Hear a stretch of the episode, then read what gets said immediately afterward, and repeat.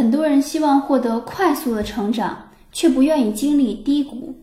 其实，面对人生挫折也是一门必修课。曾经，我为了父母的愿望而放弃了理想。大学毕业的时候，我想创业，父母把我自己选了一条看似会遇到很多挫折的路给直接拦腰折断了。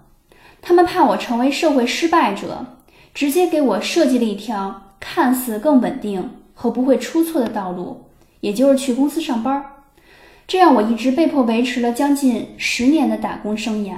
可他们并不知道，这期间我一点都不快乐。人生并没有所谓的正确答案。只有自己做出选择，才会知道自己是谁。生命中有些事情一定要自己经历过才会懂。多给自己接触那些挫折的机会，而不是逃避，你一定会从中获益。